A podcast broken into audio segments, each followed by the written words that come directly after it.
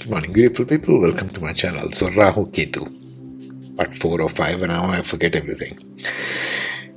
Rahu Ketu. Another one thing I want you to remember when you speak of Rahu Ketu unorthodoxy, out of the box, unconventional, maverick kind of energy. Both of these, Rahu and Ketu. One wants to do it in a detached kind of way, one wants to do it in an attached kind of way. It's just the polar opposite of the same string. They fall on the same axis, right?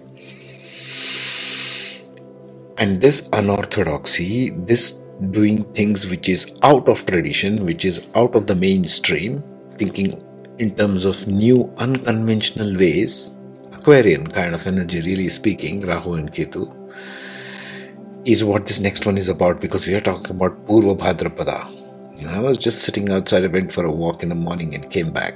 And now it is pouring rains outside, uh, asking, This is the sign of Rudra. So I said, Give me a sign. There's the sign. It says summer. It's not supposed to rain here. So this is the Rudra energy. When it falls in Purva Bhadrapada, in Aquarius, right? As Aquarian as it can get. Well, at least the last three padas. But anyway. So I want you to remember this because I'm going to add one more layer from this video onwards to the entire series. Because what I'm making and what this channel is about and this content of this channel is for youngsters, the youth who are born in the shift, everyone who is born after 1987 on this planet, wherever you are, whichever country you are, whatever you believe or not believe in it belongs to humanity. It's not about one person or it's not about Indians, okay? It's about everyone. Because in this shift, like I said in the previous videos, we are moving towards a more accepting, more nurturing, more caring, more collaborative, compassionate, feminine energies. So I'm trying to bring a bridge a gap here between the tradition. Tradition does not have to go away, it just has to recalibrate to a newer form that's how we rebuild the whole concepts. That's how we build new science. That's how we build new acceptance. Rejuvenate the institutions. Rejuvenate earth right? What about the earth? What about all this? Skin and bones. This is earth. Everything is earth. So i want to bring it to the youngsters. I couldn't care about the old cynical crackpots. Seriously. All those people who come and dislike my videos good thanks. You give me more inspiration. So this is for the youngsters. So I'm going to add one more layer from this video onwards of who in this shift is born with this Rahu in Purva Bhadrapada. I'm going to add that for every one of the upcoming videos. So keep watching. And uh, if you have already seen the middle portion where I give introduction to what is Rahu, what is Ketu, what am I yammering on about, you have to watch that. But if you already seen that, skip it to the pie chart. Okay and be awesome wherever you are. Don't let anybody tell you that you're not this, you're not that. They're just losing the head. Don't listen to people like that. Don't listen to damaged crackpots nonsense, okay? Just not worth your time. So, number one, the classical characteristics of Rahu and Ketu as described by the classical Vedic literature. Okay, what is Rahu and Ketu? These are the north and the south nodes of the moon found by the virtual points which are the intersection points between orbit of the moon around the earth and orbit of the earth around the sun. So basically if you take two eclipses ellipses it will form two intersection points yeah? So these two intersection points are called the north node and the south node. They are virtual nodes although they behave like planets and we shall see why in a minute. So who is rahu the symbols are there like a horseshoe and the reverse horseshoe right this is typically how it is portrayed in western astrology so i'm using the same symbol here rahu is mythologically depicted as the severed head of a demon symbolizing constant endless insatiable hunger and appetite be it sensual or physical, yet it is unable to hold on to or grasp it. Rahu is the one who constantly wants something. Think of it as a live head only, not the body. Okay, so it can't hold on to anything or be satisfied even if it gets that thing, since it has no arms or body or stomach, just a head which is alive. This gives Rahu the title of Bhogakaraka or meaning one who is after sensory materialistic pursuits. So think any earth sign, for example, they want sensory materialistic pursuits. Or think any of the signs literally, whatever they are after, Rahu wants that and wants that very badly and goes after it with everything. This is an energy in us, by the way. It is not a planet, it's a virtual node, but it will behave like a planet, which we shall see why. So it is unable to satisfy that hunger or hold on to anything, even though it gets something. It wants to move on to the next, and then to the next, and then to the next. This is why Varahu is also called as the guy who wants foreign things, not of the native land or not of what the person is natively born in. Why? Because of that insatiable hunger. There's always insatiable hunger to go after one thing after the another without being able to hold on to it. That's Rahu. Ketu, on the other hand, is mythologically depicted as the severed body, the remaining half of the demon, symbolizing constant, endless, insatiable search for identity. It is looking for the head, but it doesn't have a head. So it is looking for that identity. Everybody's identity, ego is centered in the head, what you look like, right? It is also seeking for true purpose, sense of self. As a result of this, it tries to hold and grab onto everything that it can find its hands on because it has got hands. Ketu has got hands. It's trying to hold on to everything, but it releases immediately because it knows that's not the head. It's like trying to grasp onto everything, thinking, oh, I want this, or I am this, I am that, I am this. Not getting any identity because it's not finding the head there. Since it has arms and walks everywhere, it goes around through life walking from place to place, people, situation, circumstances, but not knowing who or what it is. It doesn't have a head. This is why Ketu is referred to as Mokshakaraka or the seeker's path, the one energy in us which seeks something. That's why Ketu is called the Mokshakaraka. Now, this is the classical interpretation. Okay. Now we shall see how this plays out in the modern interpretation. Very important to connect the bridges. Now here you have the Rahu Ketu general characteristics as modern interpretation. This I have borrowed from the book uh, Light on Life by Robert Svoboda. Excellent book. I have put it in the community tab if you want to go through it or purchase it and read it. I seriously suggest that.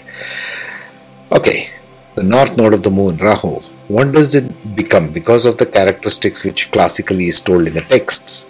What does Rahu lead to in the modern context? Rahu is responsible for originality, individuality, independence, insight, ingenuity, inspiration, and imagination on the positive side.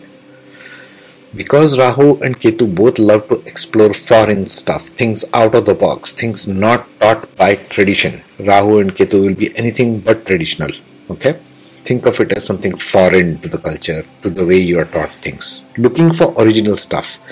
If there is one singular force that is responsible for creating everything that we keep modernizing, so to speak, thinking out of the box, it is this. That's why it's important to pay attention to this. Okay, back to this. So Rahu on the downside becomes leads to confusion, escapism, neurosis, psychosis, deception, addiction, vagueness, illusion, and de- delusion. This is the downside. Now, how this plays out and why we'll have to see individually in the charts. which We will still see that. Okay. Ketu. Ketu, the guy with only the body, no head there, is gives us the feeling of universality, impressionability, idealism, intuition, compassion, spirituality, self sacrifice, subtleness, on the positive side. On the downside, it can lead to eccentricity, fanaticism, explosiveness, violence, unconventionality, amorality, iconoclasm, impulsiveness, and emotional tensions. This is on the downside. This is what it plays out, and Rahu Ketu is typically an axis, like it is shown over there, right? Rahu Ketu. Let me remove myself for the time being from that axis. Okay, there you are. So you see it as an axis okay? 180 degrees apart. And it can play out in any one of the opposite houses. It can play out in 1 7 2 8 3 9 4 10 etc etc we will see that later. But this axis becomes a definition point of where in your life in your different houses are you looking for these two aspects? And they are always opposite to each other as you can see. Okay to stand opposite to each other. So if it plays out in second house it detaches itself from the eighth house. If Rahu is in the second house, it, Ketu will be in the eighth house. You see what I mean? And so you will bring the eighth house aspect with these aspects shown here, second house with that aspect shown over there. Of course, it plays out with something called as dispositors. We shall see that next. Now, if you go to a traditional Vedic astrology, they will go on and on endlessly about dispositors. What the hell is a dispositor? It's an invented term by the Vedic astrologers. It has no meaning of its own. It shows the disposition. And what's the story on this? Rahu and Ketu both are enemies of the sun and the moon. This is the basic principle. So it has the solar aspect and the lunar aspect. The solar aspect is called the dispositor, and the lunar aspect is the nakshatra, which gives the entire characteristics and the ball game of Rahu and Ketu. Okay? The solar or the dispositor means since Rahu and Ketu are enemies with the sun and do not have a full identity of their own, remember it's a virtual node, it is not a planet. They both do not have any planetary characteristic individually. So they take on the identity or the disposition of the lord of the zodiac sign that they sit in and borrow the attributes of the house from which that lord sits in. Suppose Mercury is in the third house, okay, and Rahu sits in the house of Mercury somewhere else. So it will borrow the attributes of Mercury sitting in that third house and bring it to that particular house, wherever Rahu is sitting in. Got it? Nakshatras. Since Rahu and Ketu are enemies with the moon and do not have a full identity of their own, individually they take on the shade of personality. Nakshatra is essentially a shade of personality, it's coloring of a personality, it's seeing the world through different colored glasses. That they sit in and borrow the nakshatra traits and attributes which color their propensities. So Rahu and Ketu do two things at the same time. At the solar level, it goes with the dispositor, that is all of the planets, physical planets, Mercury, Mars, Venus, Sun, Moon, so on so they take on the attributes of whichever house they are sitting. If it sits in Rahu sits in Cancer, it will you have to look for where Moon is sitting, which house, and what it is doing there, and even the Moon nakshatra. If it is sitting in Leo, Rahu in Leo, that means it, you have to look for where Sun is sitting and which nakshatra and which house. So it will bring those attributes. That's the way you have to analyze this. Okay. Let's see some aspects of which house they play in and why. Now, there are some vital aspects that you keep, need to keep in mind when evaluating Rahu and Ketu because this is important, for, especially for people who are sort of looking for self development to understand where they are coming from. If you're not interested in changing yourself, this entire channel is useless for you. But if the one who is interested in knowing what is happening in my life, where do I need to go, what are my talents, and you question these kinds of things, excuse the noise somebody is drilling about. So, then you need to understand these aspects. Now, that's the typical chart, Indian chart, and house numbers are depicted as 1, 2, 3, 4 up till 12. Dharma, Artha, Kama, Moksha is there, and I have stuck Rahu Ketu as possible axis on the 1, 7, that is Aries and Libra, that is the top and the bottom. So either it can go to house number 1 or 7. Rahu Ketu can be reversed, it's okay, it doesn't matter. Or in 4 and 10 now, 1, 4, 7, and 10 in Vedic astrology are given very vital importance because they are the foundational aspects that define who you are, that define how you operate in life, throughout life. So, these become crucial. Why? The 1 7 axis affects, if Rahu and Ketu fall on there, has a direct effect on your self and other concept. 1 and 7 is self and other. How you re- relate to yourself and how you relate, look at the world around you as others including the spouse, because seventh house is the house of the spouse, but also others. So, how you develop through life and how you develop a relationship with others. So, it defines who you are in a very broad sense. 1 7 axis of Rahu Ketu. The 4 10, on the other hand, fourth house being the house of the mother, 10th being father, fourth being home, 10th being career. You see, this has a, you know, all kinds of implications which define who you are the 410 axis has effects on the heart versus mind mind wants is the one who goes out there in the world and being used in the career, right? You dissipate your energy as the mind in the external world. Heart is your home, your home center where you feel comfortable. Home is where the heart is, that kind of a thing. So heart and home is affected by this Rahu Ketu axis. Again, Rahu and Ketu might be reversed. Rahu might be in the fourth, Ketu might be in the tenth, or vice versa. Same way with one and seven. But these are the vital relating aspects of Rahu and Ketu. Now, what about the rest of the houses? Now, rest of the houses are called Trikona or Kona in Sanskrit, right? These are the things that come and go in your life. Let it be second house, third house, fifth house, sixth, eighth, ninth, eleventh, and twelfth. These are the things that come and go in our life through life, through your entire life. These are things that are added into, subtracted from us. But this is not us. 1, 4, 7, and 10 is us. Everything else is secondary, which revolves around you as life comes and goes. All other axes depict what attachments and detachments we have towards different areas of our life. That's all it is. They are less significant in terms of Rahu and Ketu when compared to 1, 7, 4, and 10 axis of Rahu and Ketu. Please remember this. When you're evaluating, you just have more propensity towards one part of life and less towards others. Rahu is attachment, Ketu is detachment. Rahu is expansion, Ketu is reduction. And they stand opposite to each other always. Right?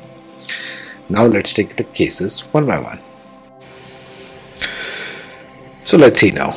Now we come to the Rahu Ketu axis. You see that pie chart over there. We are over Aquarius. Purva Bhadrapada is as Aquarius as it can get and Rahu is sitting there. And Purva Bhadrapada is ruled by Ajayika Ekapada. If you don't know what I mean, just see my 27 Nakshatra playlist. Means it is the one-legged fire dragon. So it's a fiery, transformative nakshatra, and it falls within Aquarius, which is all about others, and it falls in Manushagana, which is Purva Bhadrapada. This axis, I'm going to go fast, so catch up, okay? So this axis falls between Uttara Phalguni, Purva Phalguni, and Purva Bhadrapada. You got to understand all these Uttara and Purva business is all about Manushagana, meaning they are all about human challenges. They are not so much concerned about spiritual stuff. They are not concerned about conceptual stuff. They are having real struggles of real life. Manushagana people are trying to understand how do I solve these problems in my life? How do I pay the bills? How do I educate the kids? How do I go make a difference in the workplace? Etc. etc. So all these Purva and Uttara are all Manushaganas. So Manushagana, first of all, you got to understand they will be intently focused on the earthly aspects of things and which is required. Obviously,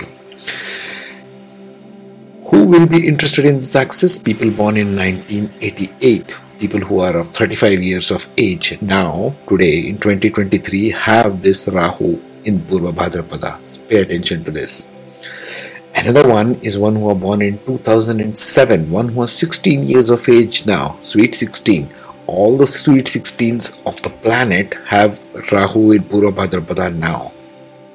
Next one will be, by the way, in 2025, people yet to be born. So pay attention to this all 35 year olds and all 16 year olds.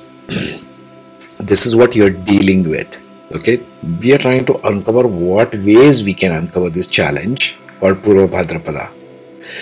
And Rudra is very misunderstood. Rudra is called Ajayika Ekapada in this. Think of one person with one feet. Who has one feet? It's like the Nataraja, it's like the Shiva who's dancing. He dances on one feet as it's depicted. What else has actually one feet in the creation? All the trees.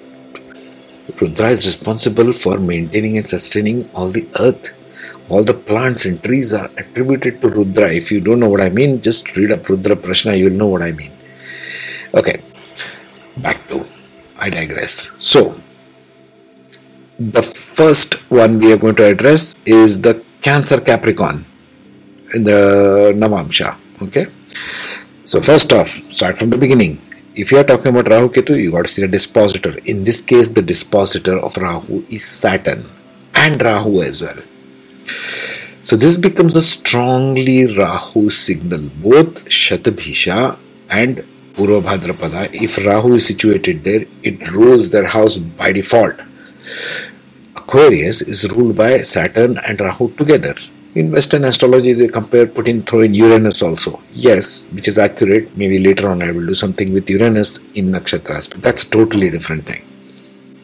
So we are talking unconventional mavericks who want to do things for others, who are trying to recreate fire dragon is think think of it like a phoenix you know we have very famous phoenix the one who is born out of the ashes rises from the ashes and want to recreate again this is the Rudra. This is the power of Rudra. Rahu being there, an unconventional one, and in his own sign of Aquarius is extremely strong. That's why I spent some time doing just saying what I said, right? You need to start thinking unconvention. Yes, agreed. Very good to bring out new stuff. Very good to be be yourself as in Maverick. Very good. Hats off to you guys. But you need to understand the energy, and that's what let's look into. First, you look at Saturn, where Saturn is placed. Right opposite to Saturn, where it is placed, is what Saturn wants to accomplish in your life. Seventh house, okay, maximum power of Saturn. That's what you would want to look at when Rahu is in Purva and it wants to transform things from the difficulties of life. Look at the themes of Purva Bhadrapada. It wants to transform things. This is highly inclined towards that. Now, Ketu on the other axis is sitting in Capricorn, right? And it is in Uttara Phalguni. Sorry, not Capricorn. What's that? Virgo. My brain is in a tailspin today. So, it is sitting in Uttara Phalguni in the second pada which is what? Let's see the white arrow there okay? So first you got to look at ketu is falling in leo oh sorry in virgo. So you got to look at mercury. So you're talking the axis of mercury and saturn and rahu. Mercury is what relationship with saturn? It is neutral to saturn right saturn is what relationship to mercury it is a friend of mercury so these this axis works well if you use your head, if you use your logic and reasoning. Think of Ketu and Rahu as Ketu wants to go towards Rahu. The way you bridge this is whatever energy you bring in from past lives, you got to move towards Rahu. Okay? So it goes from the moksha house, as you can see, Pisces to Cancer, water to water, and it goes from Virgo to Capricorn, very earthly. On the one hand, you bring in all the earthly energies. On the other hand, you want to go towards the emotional satisfaction of things. This is the first axis, and you got to look at dispositors in each case. In the case of Ketu, it will be Mercury in the birth chart, and it will be Jupiter in the birth chart. The, we are talking just about the moksha pada here because it goes into Pisces, right? Now let's see the next one. Now we go to the second, third pada. The third pada of Purva Bhadrapada, where Rahu is sitting. We, we are shifting the Rahu axis. So the third pada of Purva Bhadrapada is Aquarius going into Gemini. So it's a very airy sign. This person is all about the mental stuff. They're sorting out new concepts in an unconventional ways. They could become inventors they could be doing things for the masses which is very unconventional and different in ideas. They could be writers. And Ketu, on the other hand, what are they bringing in? Ketu brings it towards Rahu. So Ketu is sitting in Dharmapada of Leo. So there is the fiery energy of past life leadership. Leo going into Sagittarius, so very fire air bringing it to very airy sign. Essentially what this tells me again you got to look at where the dispositors are right? These people would want to bring in new ideas. They have had leadership in their past life and now they want to bring it for the masses. Aquarius is all about masses always okay? Keep that in mind when we go forward. Let us see the second pada in the second pada now we land in the taurus scorpio Taurus to Scorpio in Navamsha, that bracket, right? So again going to Artha Moksha. If you're astute, you are following, if you're following this, if you're seeing the entire video at all, you'll notice that always Artha goes into Moksha in one way for Rahu Ketu or the other way around, Moksha to Artha. And it goes from Kama to Dharma and Dharma to Kama. You notice this? There's a rhythm to this whole thing. So, anyway, coming back to Aquarius. Now it's in sign of Aquarius, so dispositor being Saturn. Okay, you got to watch where Saturn is, and Saturn always wants to accomplish what's directly in front of it, the seventh aspect, the house of that, whatever the nature is. And in Purva Phalguni, now we got to Purva Phalguni. What's the Purva Phalguni aspect? Purva Phalguni is what good deeds you get from the past birth. That's why it's called Purva before. Phalguni is fruits of your labor, good deeds from the past life, endowed with beauty, fame, creativity. All these things are Purva Phalguni. Most of this Hollywood and Bollywood actor actresses are all called Purva Phalguni, very prominent. They have lots of love affairs. They have lots of extramarital affairs, all kinds of things. You can see every one of these actor actresses have that, right? So it's got a theme of fame in the name and as well as lots of relationship. They're seeking love. In the Moksha Pada, it goes into Scorpio, which is very intense and it wants to bring it in Navamsha, Aquarius going into Taurus. So, Earth, transformation to Earth from air, transformation from um, Leo, fiery leadership, which it is brought from past life, into intense emotions. This can get very intensely um, seeking love and seeking bonding in later stages of life. Again depends upon where the dispositor sits. In this case scorpio will be mars and taurus and navamsha will be venus. So you're talking about the venus mars push and pull in the navamsha. You got to see where they are placed. Then you'll make out what is the drive here. Specific drive. So address the first pada now. So in the first pada, Rahu is touching Aquarius. Look for the dispositor, which is uh, Saturn, and see the themes of Purva Pada also. You will get this better there. The padas basically. Somebody is asking me one of the comments, what are the padas? Can you tell more about padas? Here you go, buddy. So, and it goes in Navamsha in Aries. So, air transforming to fire, and uh, Ketu counterpart, which provides it energy is Leo going into Libra, that is fire going into air, air going into fire, and fire going into air. So it's a sort of flip. These kind of people might flip later on in life and change their ideology completely inside out. This is what we saw in one previous one, also, right? Pisces going into Virgo and Virgo going into Pisces is what I'm getting. So, this is how it transforms through life. Okay as always, see the dispositor, see which house the dispositor is falling in, see the nakshatra of the dispositor. In this case, you have to see even what nakshatra Saturn is sitting in. It might be sitting in some other house and in some other nakshatra of its own. So you have to see the themes of that nakshatra. And Saturn always wants to bring things for others. It's about for the masses. That is why it is exalted very highly, Mool Trikon in Aquarius. It loves to do for the masses. This is what you need to see where Saturn wants to play, and it wants to do it in a very grounded manner, by the way. On the other hand, Mercury is providing the intellect. Here, Leo is providing the leadership. Sun is providing that ego that is needed. If you're going to go and stand in front of a stadium, or if you're a politician or a leader of a country, you need to speak to everybody and address everyone. Imagine the charisma and the power you need for such a role. Think of that kind of a thing, this kind of an axis because it's very grounded. Okay.